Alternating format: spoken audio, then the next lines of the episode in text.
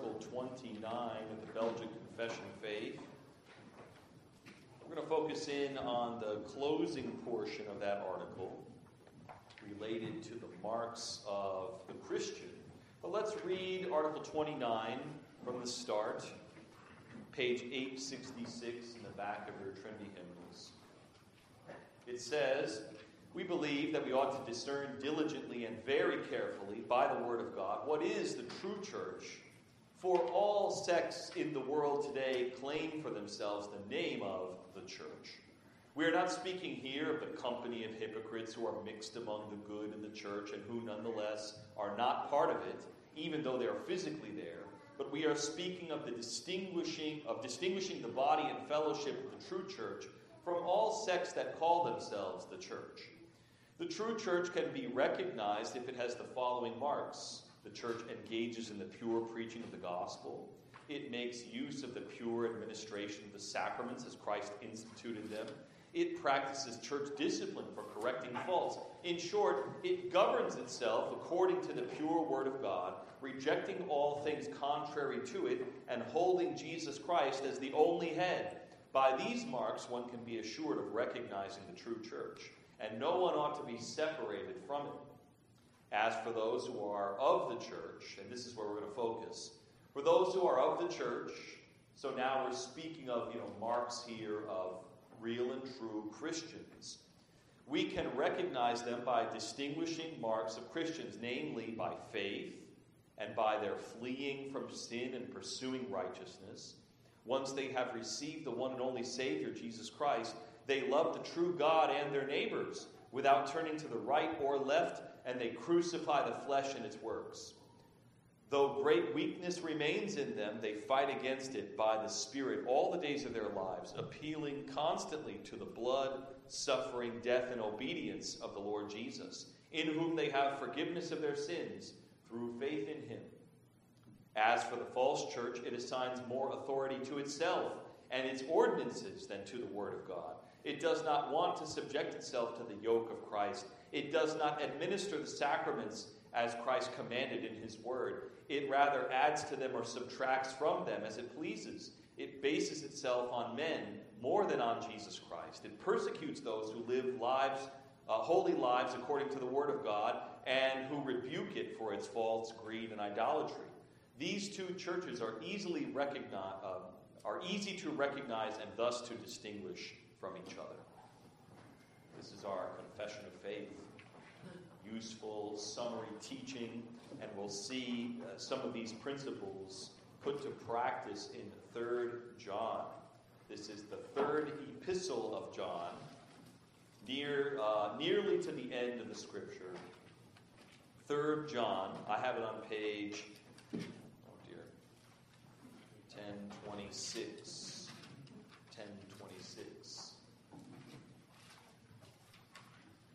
3 John, beginning at verse 1, it says, The elder, that's John, the elder to the beloved Gaius, whom I love in truth.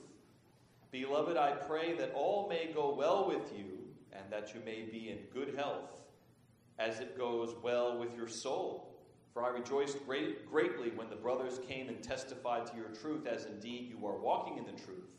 I have no greater joy than to hear that my children are walking in the truth. Beloved, it is a faithful thing you do in all your efforts for these brothers, strangers as they are, who testified to your love before the church. You will do well to send them on their journey in a manner worthy of God, for they have gone out for the sake of the name accepting nothing from the Gentiles. Therefore, we ought to support people like these, that we may be fellow workers for the truth. I have written something to the church, but Diotrephes, who likes to put himself first, does not acknowledge our authority. So if I come, I will bring up what he is doing, talking wicked nonsense against us. And not content with that, he refuses to welcome the brothers and also stops those who want to him and puts them out of the church. Beloved, do not imitate evil, but imitate good. Whoever does good is from God. Whoever does evil has not seen God. Demetrius has received a good testimony from everyone and from the truth itself. We also add our testimony. and you know that our testimony is true. I had much to write to you, but I would rather not write with pen and ink. I hope to see you soon, and we will talk face to face. Peace be to you. The friends greet you. Greet the friends each by name. Far from God's holy word. Your congregation of the Lord Jesus Christ, I'm sure you would agree that when you see something done, right, it makes a big difference, right? When you watch, when you watch someone uh, you know, carry out a job, or when you can see a video of it online, you know, this this comes up pretty often, right? You know, how do I how do I get a certain job done? And just to see it done, it's like, oh, you know, like the, the one button I pushed second, or I'm supposed to, you know, just one adjustment uh, to get a, a, chainsaw starter. It makes, you know, wastes uh, so much effort, uh, helps so much when you can see it, you know, see someone walk through step by step. But we've already been examining uh, the, the biblical vision for the church as we're walking through the Belgic Confession in these recent weeks. And the goal is to live uh, like a real and true church ought to live. To, to ask how does God's word show that the church should live, and then to do everything possible to stay close to the vision of the church that we see in the scripture. And uh, hopefully we will not settle, right? Settle for dysfunction, settle for a diluted mission. Uh, you know, in our houses, we don't say like, you know what, I want to, uh, us to scream at each other every day, and I want it to be dirty, and I want it. You know, we, we don't we don't say that, but we we begin to settle for uh, for things that we shouldn't. And so it is in the church. You know, we don't say like, oh, we're, we're not really interested in the gospel or in the mission or in the purity, or we, we don't say that, but we do we do let things fall into disarray um, unless we focus on God's word and unless we're careful uh, to obey and to put it to practice. So, Article 29 begins the discussion on the marks that help us to discern and identify a true church from a false one. And we're talking, you know, about the fundamentals there. You can never perfectly, in, in this sinful world, you know, clear the church of any, you know, all hip- hypocrisy and every sin and every trouble. But we're talking about the fundamentals. What does a church need to be? Lots of things can be taken away, but there's certain things that are essential. They must happen. So a true church must preach the gospel in purity, and it must administer the sacraments of baptism and the Lord's Supper, and it must practice church discipline, which is practice uh, uh, out, the outright necessary obedience to what is preached. Uh, these are vital and necessary for a church body. Neglecting any of them is harmful at best, but fatal at worst, destroying the church. To neglect them completely is, is destructive. To let them uh, coast or to let them uh, sort of roll to a stop is dangerous. It's not a good idea. Um, so harmful at best, fatal at worst. Uh, these, these are not sideshow issues, like what color will the carpet be? Should we have pews or chairs? Are we allowed to have banners? You know, what kind of cup should the communion cup be? Should it be made of metal? Should it be made of the, you know, pottery?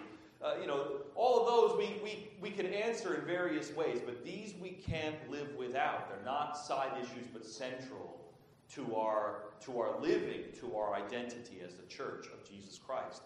Not surprisingly, this same article points to the marks that identify a true Christian. So, yes, there are hypocrites who, who are physically present, but they don't believe it, they don't really want to do it, but for whatever reason they find it expedient, you know, to be to be a part of a church.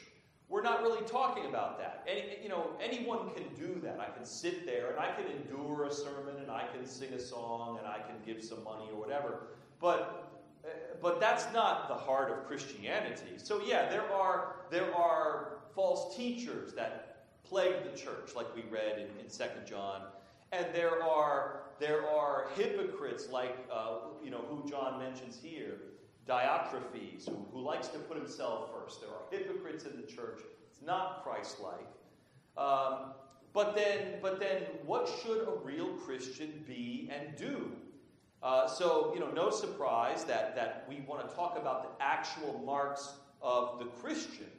Um, so, the dangers and imbalances um, of, you know, putting ourselves first, of overemphasized individualism uh, in our day, um, you know, these are just as much a threat now as they ever were then.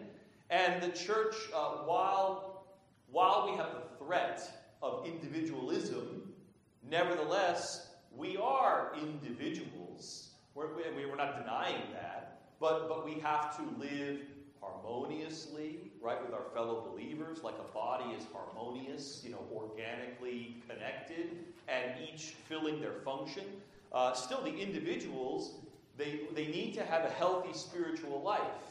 And body parts are different and they perform different functions, but they all have things that are in common, you know, traits that every Christian needs, regardless. So, paying attention to your personal walk with Christ is necessary, important, and valuable, uh, and it makes for a healthy whole. Uh, so, the goal is, you know, to be individually strong and then uh, communally strong, you know, strong as a body. Uh, so both of these are needed.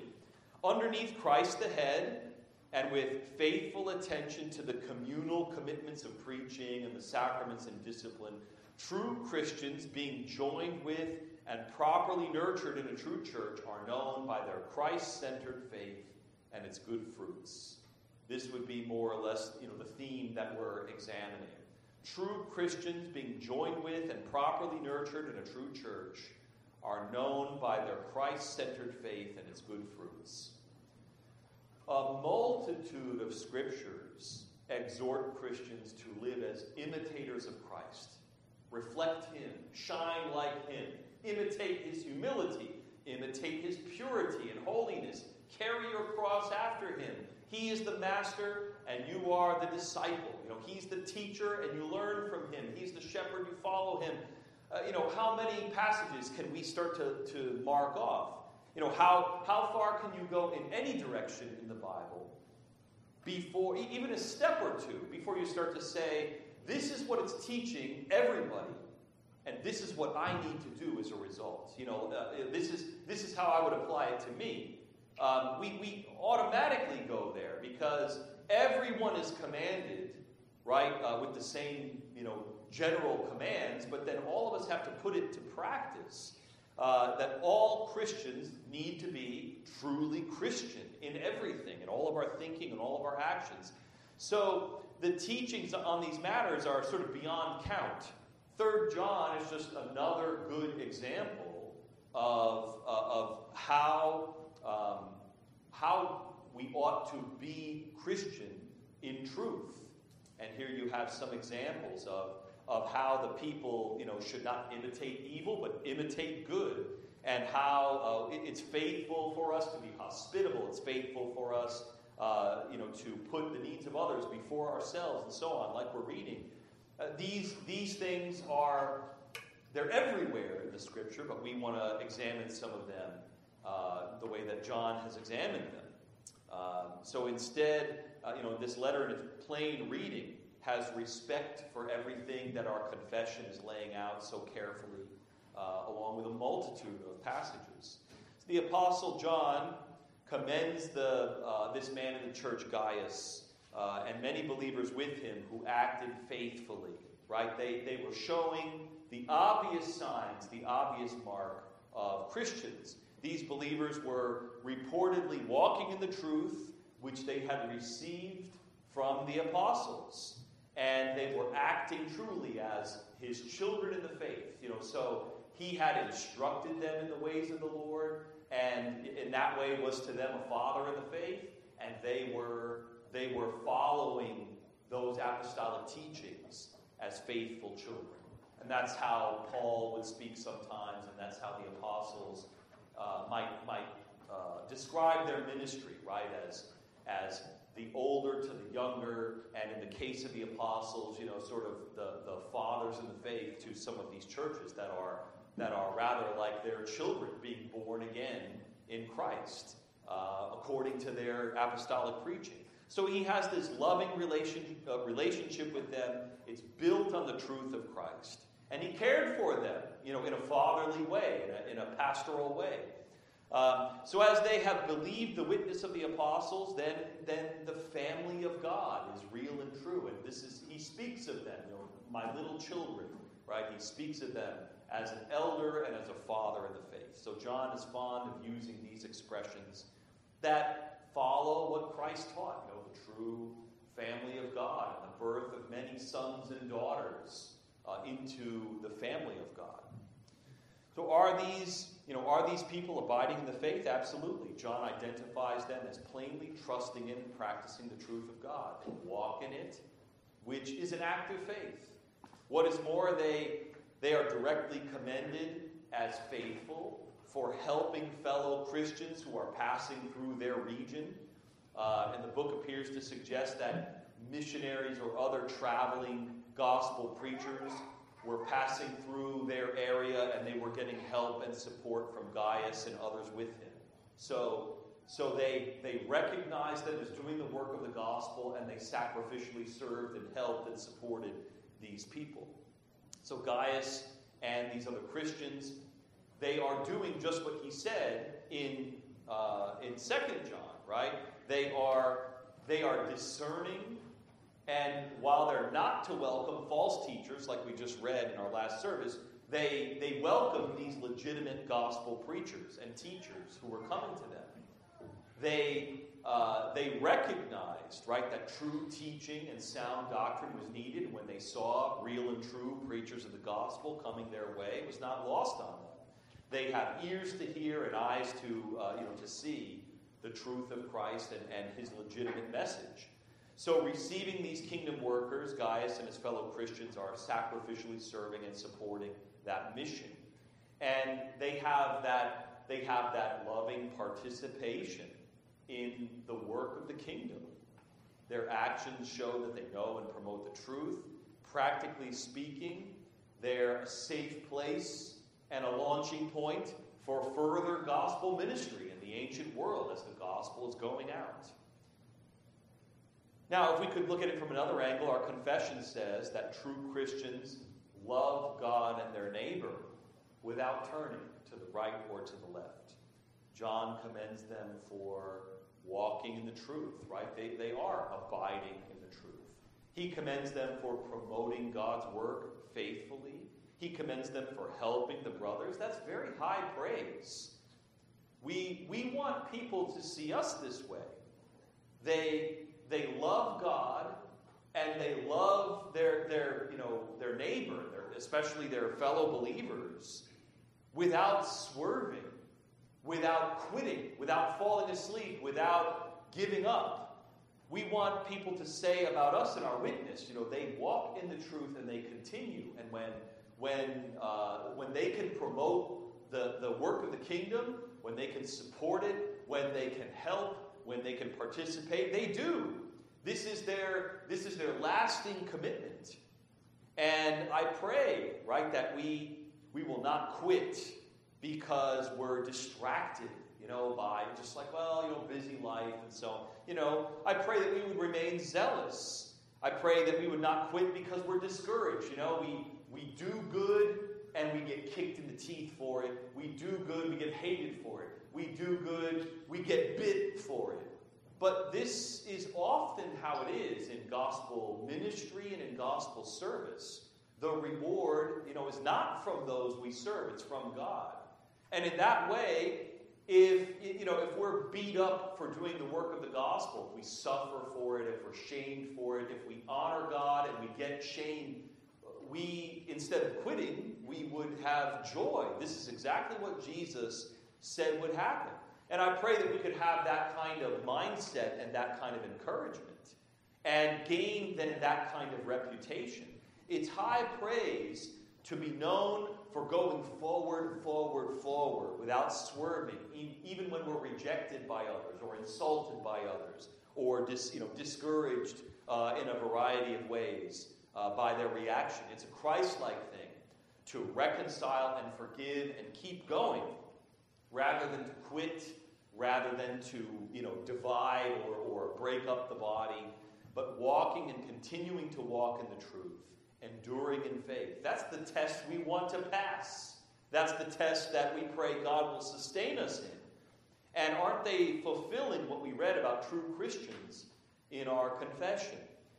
They constantly appeal to the blood, death, and obedience of our Lord Jesus, in whom we have forgiveness of sins through faith in him. What a, you know, what a testimony. John writes by name um, about persons who claim to be Christian, but they do evil, right? Instead, just like, like many lay claim to the name church. Uh, we, you know, we are the church. We are a church. Um, they, they lay claim to that with their mouths, but then we have to discern and sort out well, do they actually preach the truth? Do they actually sign and seal the truth in the sacraments? Do they actually stick out their neck in discipline? And often the answer is no. We have to sort out if that claim is genuine. Just like that, there are many individuals who claim the name Christian, but they don't walk in the truth. And if you haven't met someone like this every single day, then you must not talk to people, right? Then you must be just, you know, in your office or whatever by yourself. But any, but you meet so many people who are like, oh yeah, I'm not against God. I just, yeah, I just don't worship and I don't read the Bible and I don't pray and I, but I'm a Christian, you know, more or less. Uh, and this is the claim of many. Uh, you know, a, a, mighty throng are the people who claim Jesus with their mouth, but they do nothing about it. Uh, and what's worse, a man here named Diotrephes, he lived in such a way that he resisted the teaching and the authority of the Apostle John. And it says he even sort of ran people out who were sort of like, hold on, you know, John taught us, you know, the apostle of Jesus, he taught us that we should do this. And, you know, this guy who puts himself first, you know, would drive out such people. Well, that's what we read in summary as well, right? The, when the church uh, is, is sort of out for its own gain. And when a person is out to put themselves first, then they oppose and they even attack people who are genuine, uh, you know, about the things of the Lord. Well, so it is that we, we read here.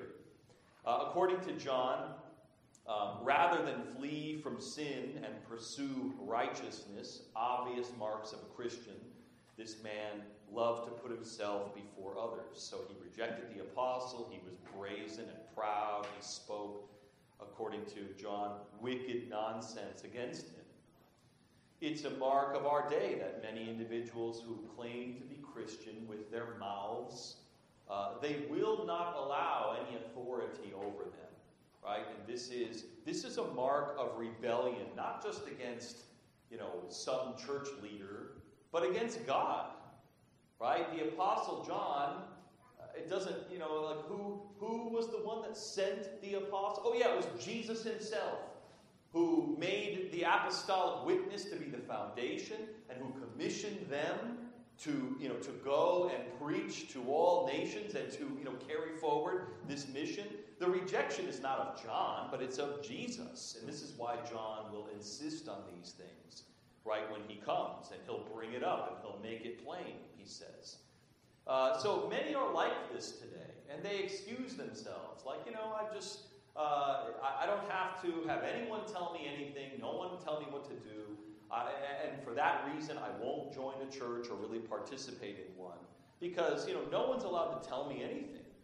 Um, you know, it's a mark of our day then that many are undisciplined and therefore, according to Hebrews, illegitimate children, right? Not a part of the family of God disrespectful with their words against authority, against church authority, against parents, against you know governing authorities. Um, and such talk is not Christ-like. Such talk does not fit with the Christian faith. It wanders into sin. And uh, you know, for a person who would you know bring down a legitimate church leader to bring themselves up a notch, or to uh, you know undercut their parents or any authority to bring themselves up god pays attention right and so on the one hand god promises great rewards to those who submit to the you know to the authority properly especially right in the law uh, to the authority of parents.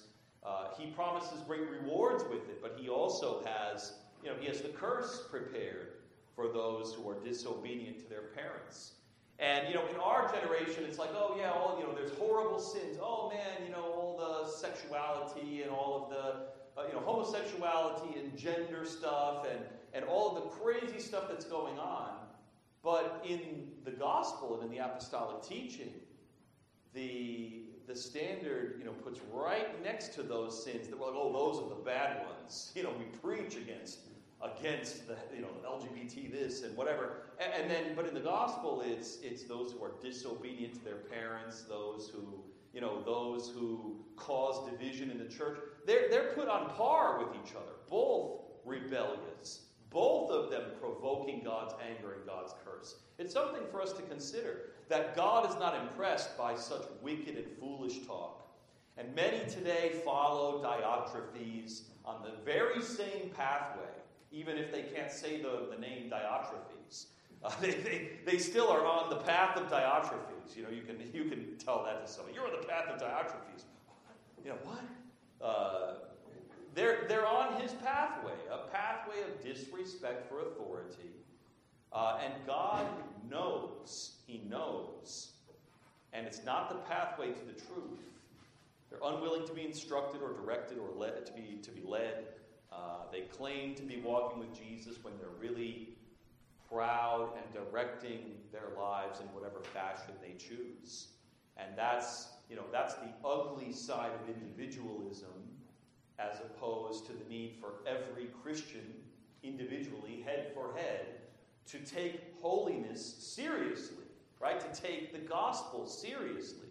So, you know, you have those set next to each other. Every single individual Christian needs to be healthy in faith and hope and love. But individualism sours everything, right? It makes us proud, it makes us arrogant. So the true believer walks on that steady foundation. They, they stay close to Jesus in faith, hope, and love.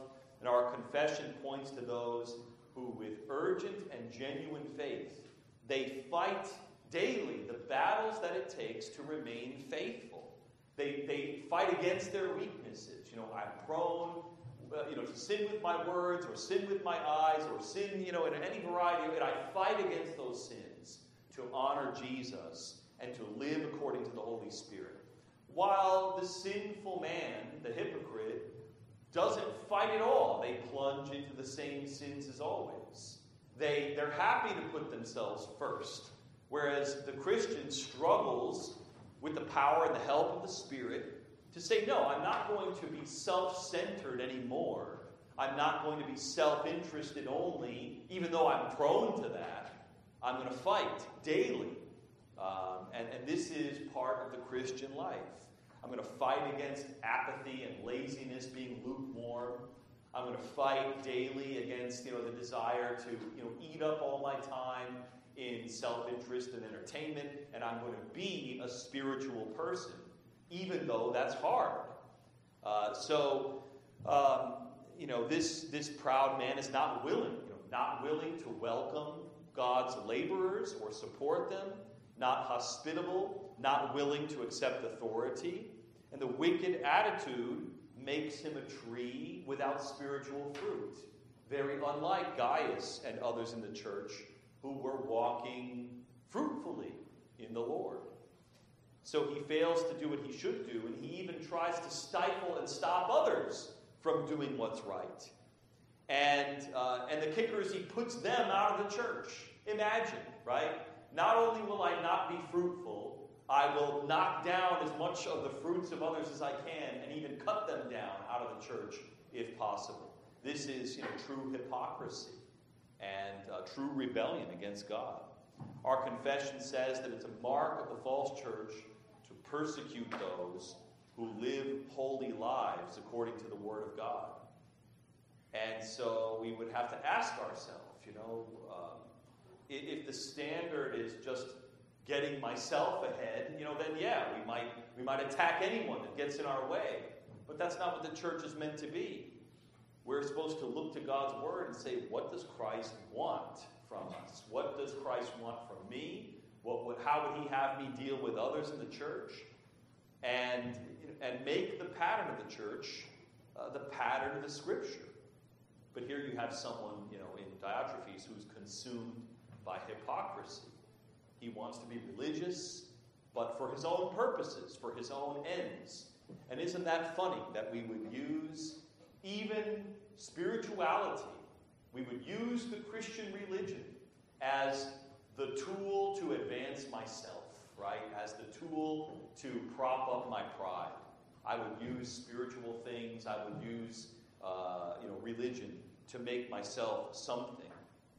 He wants to be in church, but, but he wants the church to be focused on you know, meeting his needs only.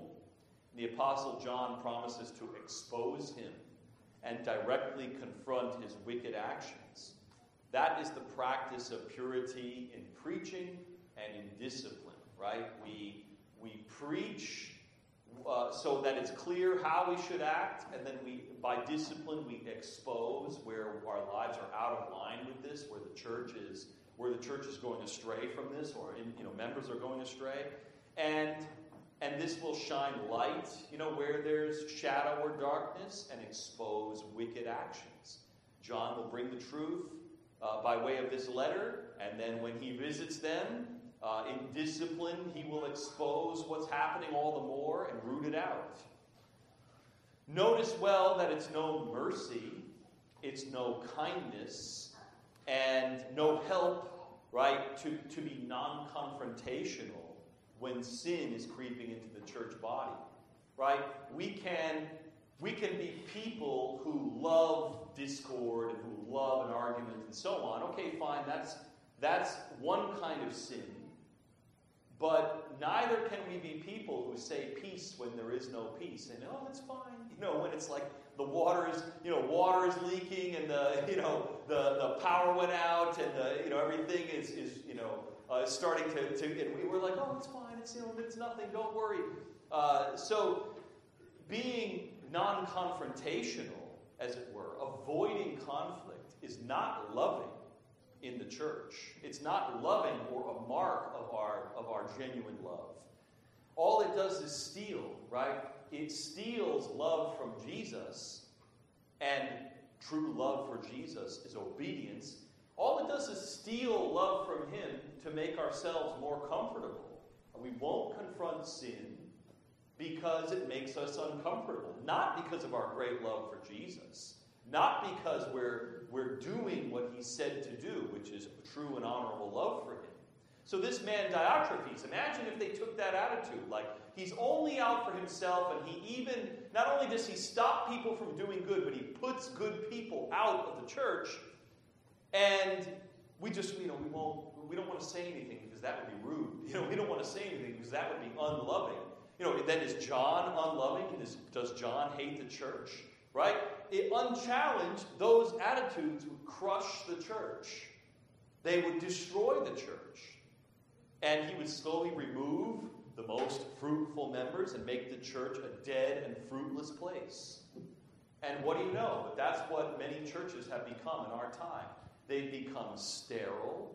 They've become ineffective. They've become empty. And, you know, many people are, oh, I can't figure this out. You know, why, why are the pews empty? Why do people, you know, why are people, ex- there's a mass exodus from the church in our time. Is it really a wonder? Is it really uh, uh, like, oh, we can't figure this out? It's, it's pretty easy to figure out. We're unwilling, right? We're unwilling to put sin to death. We're unwilling to have the church be a place where Jesus is honored no matter the cost, no matter uh, the, the discomfort, no matter the difficulty.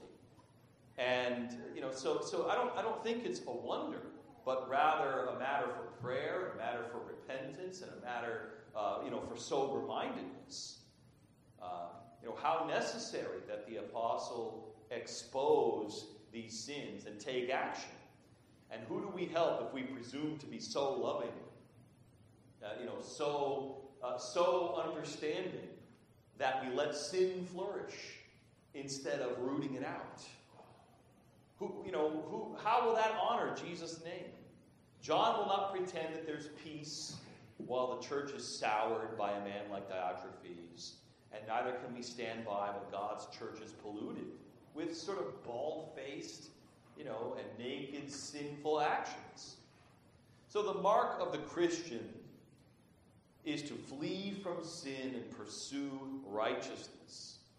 And John plainly teaches the same, you know, in verse 11. Don't imitate evil, but, but do good. You know, what, what is what we have learned from God, we have to put to practice. We can't reject good while claiming to be in fellowship with Him. A good tree bears good fruit, Jesus taught.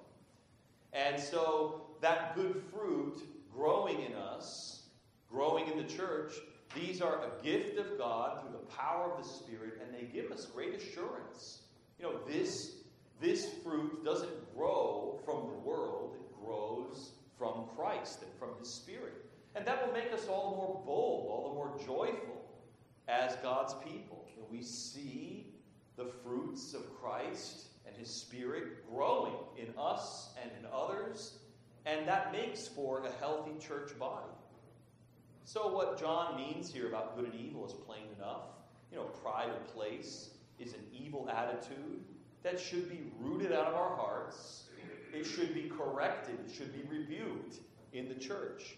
Disrespect and disobedience to the apostolic authority, that is, to the preaching of the gospel, it's plain teaching. That's an evil attitude and an action that should be rooted out of the church. We can't stand against the teaching of Christ and call ourselves Christians in the Christian church. Wicked talk and foolish talk, like this man was doing, should be rooted out of the church. It does not have its source in Christ. Harassing and stifling and even driving out those who act righteously must be resisted and rooted out of God's church. And to, as a body, we would need to govern ourselves according to the pure Word of God. Make it very clear, right? Those, those actions are easy to see when we know the truth of the Word of God. They're easy to root out when we know the truth of the Word of God. We would, we would have to do admirably to measure ourselves by such a standard. We would have to examine ourselves regularly. Am I doing these things? Or am I tolerating these things in the church? Am I, you know, sort of turning a blind eye to it, uh, you know, uh, to spare myself or to keep the peace within the church? We would have to, we would have to submit to authority and regularly curb our tendency, right, to be our own boss and our own master and our own authority, no one can say anything to me. And if they do, I'll be especially mad and mean about it, or I'll be especially hurt and offended, um, and, and, I'll make it a, a, disaster and a drudgery to, you know, to make it clear to everyone. No one should, you know, if you approach me, do it at your own risk. You know, if, if this is the attitude that we put out, uh, maybe we'll get the results that we wanted. You know, no one will ever tell me anything, and I can be, you know, uh, I can tantrum my way uh, through life. But the battle of the Christian life is that we would we would beat down our pride and we would put away wicked attitudes and we would bite our tongue and bite our lip. You know, if we if we were uh, resistant, you know, to criticism without actually asking ourselves, but is it true? Is it true? Did I trample over the Word of God? Did I do these things? And maybe I need to be instead repentant, right? And, and even thankful for the correction. Um, this is the true battle of the Christian life. And the church is where these things are meant to happen. Out in the world, no one cares about this motivation. The world isn't our cheerleader. The world isn't our friend. The world will not understand or help if our determination is to grow in Christ. In the world, this, this is not the shared attitude or the shared spirit. The spirit of the world is idolatry and dissipation and drunkenness and emptiness uh, and the curse. In the world, they have no interest in humility or in imitating Christ in his purity, in his self control, in his, uh, in his goodness. Uh, this is the Christian walk, and the church is the place where we are putting into practice, where we are meditating with one mind on these truths, where we're accountable to one another as one body, where all of us are constantly pointing and course correcting, you know, to Jesus. That's where we're going. And He's at the center of our preaching, of our sacraments, of our discipline, and He's at the center of the Christian life. Daily, I remember that I'm baptized into His name. Daily, I remember that I feed on Him for, for my soul's satisfaction. Daily, I remember that He loves me and He loves His body dearly, and I need to work for the good of all. And I belong to them, and they belong to me, and all of us together under the head, Jesus Christ. God help us that we could live this way, and that we could put these things to practice, that we could build them up and beautify them and order them uh, in, in a way that's even more fruitful than we ever were before. These are, you know, these are the questions uh, that we're asking and hoping to answer. How can we individually, as members of the body, become more mature, more fruitful? And how can the whole body together uh, shine as the true church, even the city on a hill or the lamp on a stand for the world to see? Amen. Heavenly Father, we pray that these things. Uh, which require such wisdom, you would provide to us. Provide us the wisdom to see what's best for our walk with you. Provide us also the zeal and the energy and uh, the joy that is necessary to race for the kingdom and not to drag our feet and to strive for the kingdom and not to float along at our own pace and to battle for the kingdom, not to be lazy or apathetic. Father, we pray that you would give us uh, great joy in serving Jesus, in following him closely, in putting his word to practice. Lord, we pray that far from being offended always uh, by your word and by your truth, uh, that we would revel in it, so that if anyone brings to us our faults, we would repent quickly and humbly and if we should bring, our, uh, bring attention to the faults of anyone, that we would do it with love and humility, looking for restoration, looking for good fruit. And in that way, Lord, we pray that we would have all the marks of real and true Christians who depend on Jesus for their everything.